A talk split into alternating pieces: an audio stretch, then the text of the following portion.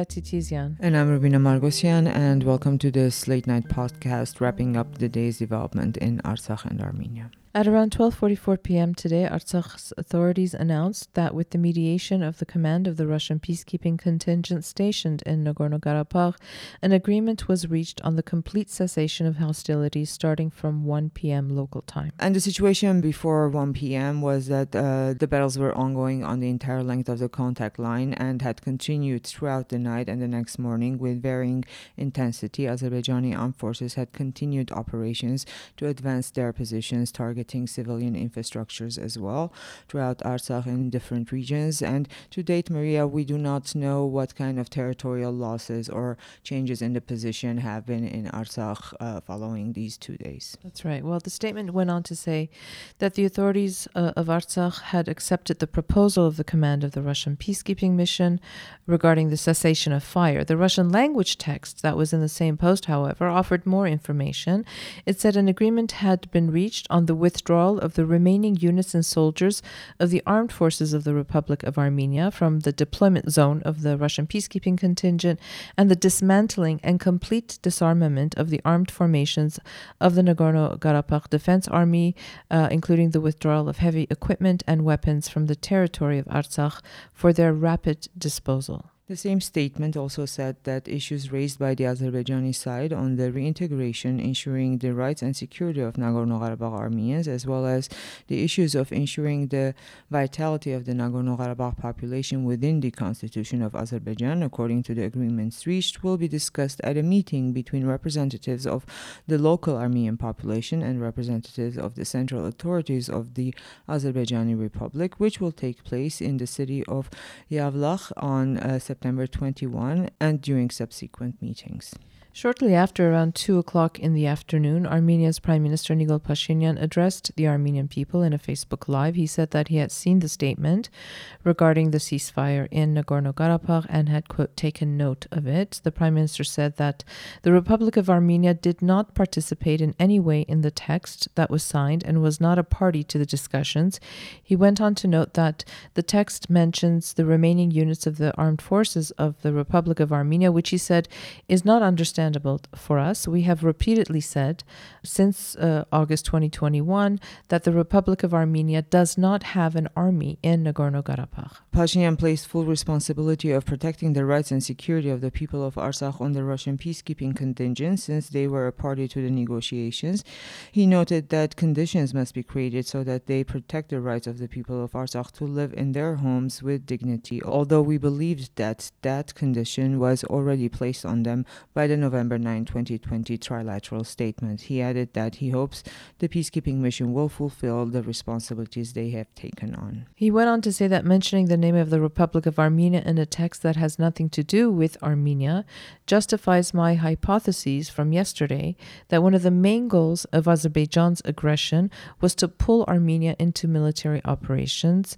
Uh, Pashinyan added that had Armenia been forced into any military operation, the target would have been Armenia's independence and sovereignty. And as of 9:30 p.m. today, the Office of the Human Rights Defender of Artsakh reports that there are at least 200 deaths and more than 400 people have been wounded. The number of injured people among the civilian population exceeds 40 people. Among them, 13 are children. There are 10 confirmed civilian deaths. Among them, 5 are children. Artsakh's foreign ministry reports that more than 10,000 people are currently uh, evacuated from their native communities, forced to find shelter in other settlements of Artsakh. Among them are women, children, and the elderly, many of whom have already been displaced several times due to Azerbaijan's uh, aggressions. The Ministry of Defense of the Russian Federation reports that the peacekeepers have evacuated and are sheltering now more than uh, 3,000 civilians. They also confirmed today that several Russian peacekeepers were killed, not specifying the number. The report says on September 20, while returning from an observation post of the Russian peacekeeping contingent in the area of the village of Chankatakh, a car with Russian military personnel came under fire. As a result of the shelling, the Russian military personnel in the car were killed.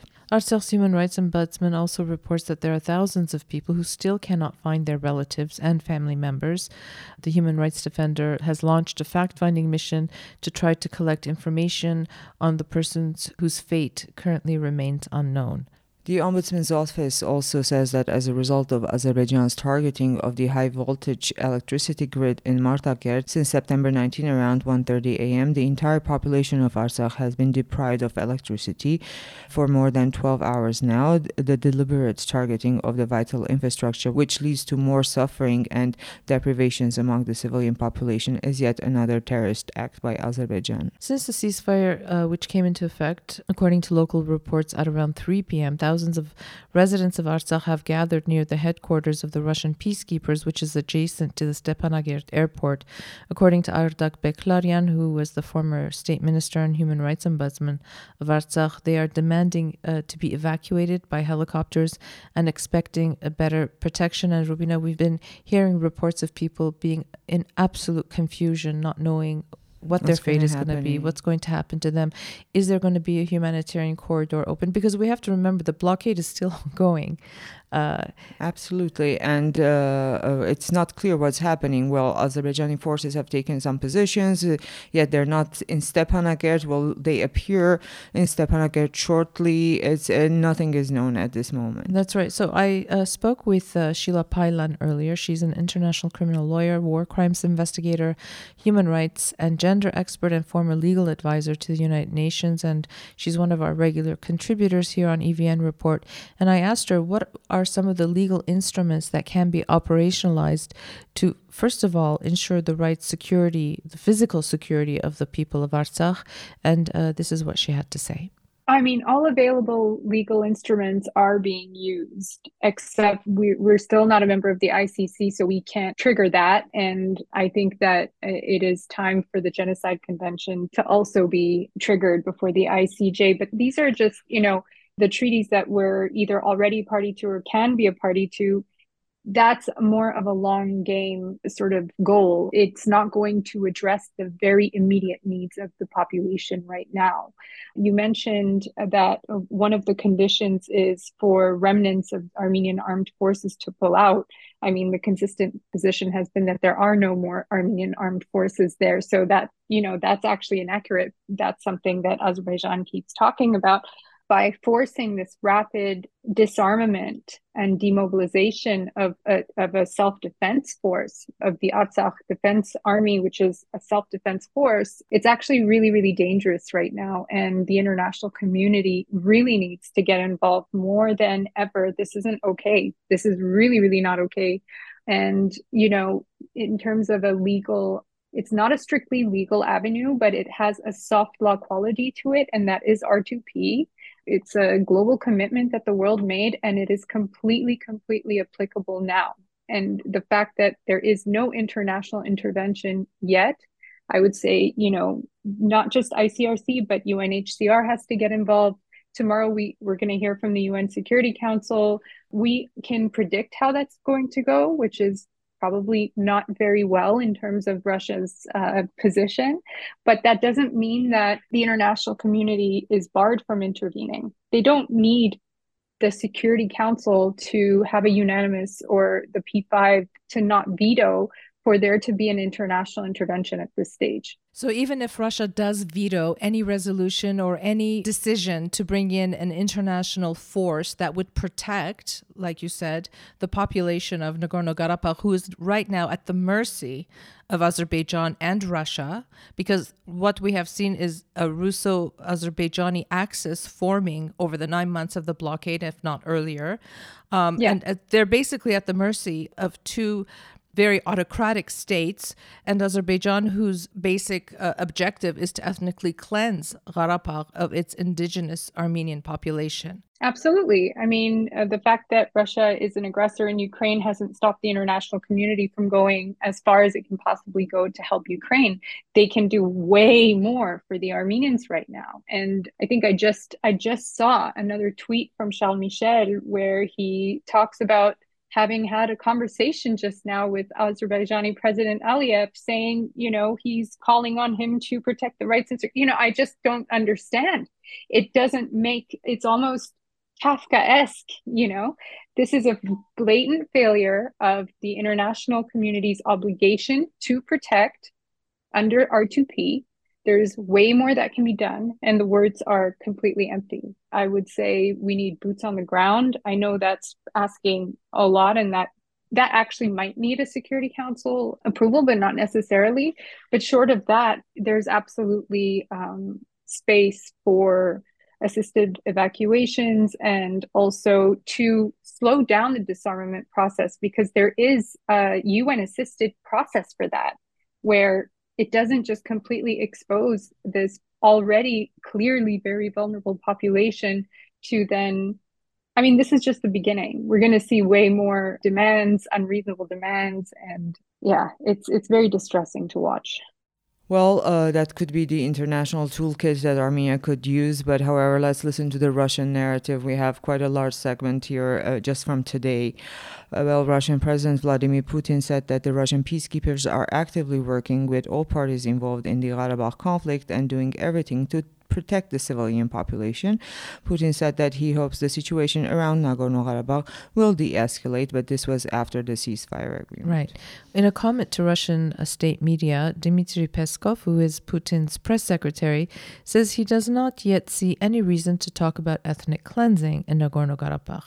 He said that Moscow expects that Baku will honor its promise not to hit civilian targets. He said, despite the ceasefire announcement uh, from 1 p.m. today, and that all rights of the residents of Karabakh, quote, must be respected. Peskov went on to say that Russia recognizes that the situation in Karabakh now is an internal matter of Azerbaijan, you know, basically um, washing their hands. Well, you know, uh, I was joking, not joking earlier, saying that let's not be surprised if uh, by the end of the day, we see Moscow saying uh, instead of Stepanakert. Right, yeah. Well, earlier in the day before the ceasefire, however, this time, Peskov had also stated that Azerbaijan is carrying out military operations in Nagorno Karabakh on its de jure territory. So Armenia's accusations that the Russian peacekeepers have not fulfilled their obligations are groundless. Yeah, and it's like we said at the top of yesterday's podcast Armenia is being held responsible for the attack against Nagorno Karabakh by Azerbaijan.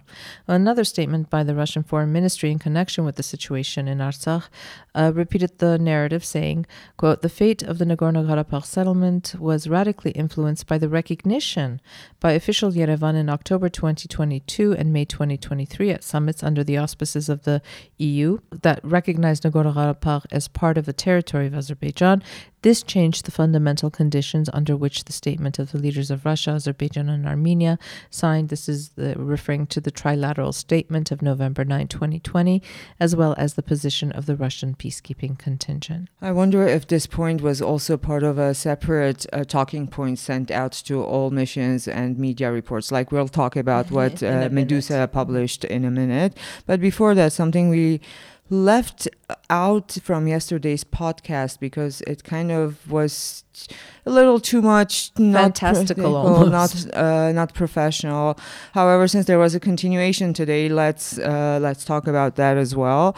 Goes perfectly well with this package of the russian uh, responses. Yesterday's not so cryptic post by deputy chair of the uh, security council of the russian federation dmitry medvedev about a colleague from a fraternal country who in his own words tried to blame russia for his mediocre defeat in the war renounced part of the, his country's territory and decided to flirt with NATO by sending his spouse to the enemies of Moscow with cookies. Guess what fate awaits him? Medvedev had concluded his like uh, mm-hmm. strange statement. Yes. Well, the post was further interpreted today by his assistant, Oleg Osipov. In his explanation, Osipov said that I spoke with Dmitry Anatolovich. If anyone does not understand, then Russia has been and will be the guarantor of the very existence of Armenia as a state and of Armenians as a nation. That's how God intended it. And all Armenian national traitors will be sent to hell along with their overseas patrons. This is coming from Russian officials, high ranking, Security Council. No commentary necessary. And in the meanwhile, Russian opposition news agency Meduza reports that the Kremlin gave talking points on September 19, the day Azerbaijan launched a massive assault on Nagorno Karabakh, to Russian state media on how to frame the situation in Artsakh in a way that blames Armenia and its Western, quote, partners for everything and shows Russian peacekeepers heroically saving civilians from the shelling. The publication says that the document instructed the media to emphasize the fact that the Armenian leadership recognized the sovereignty of Azerbaijan um, over Karabakh, citing statements again by Pashinyan in October of 2022. And not only the Russian state media, but Russian officials fell very easily into line and were pushing this narrative. And strangely, just hours ago, Aliyev begged to differ with this uh, opinion that uh, Pashinyan recognized uh, Karabakh as part of Azerbaijan. And as I said, at 8:30 uh, p.m., Azerbaijani President Ilham Aliyev gave a press briefing where he said that the so-called anti-terror operation that was launched against Nagorno-Karabakh has ended, and Azerbaijan has now restored its sovereignty over Karabakh. He went on to say, I mean, we're going to be quoting him um, substantially, uh, only because some of the things he said I think were important for us to, to listen to. He said the military hardware of Armenian forces have been destroyed, but that he personally ordered his military to protect Armenian civilians and stressed that he had ordered his armed forces to destroy only military targets and not civilian infrastructure. He admitted that the Azerbaijani side had killed and wounded, but he did not, as is the practice, reveal any numbers. He went on to say that the Nagorno Karabakh leadership contacted them through mediators to surrender. And going back to his. Uh order to only target civilians that included the electricity, uh, electricity residential five children buildings. dead, Mhm. all Russian peacekeepers targeted dead, the ambulance driver, the ambulance Mhm. was also targeted, we didn't include it, but the ambulance driver was wounded.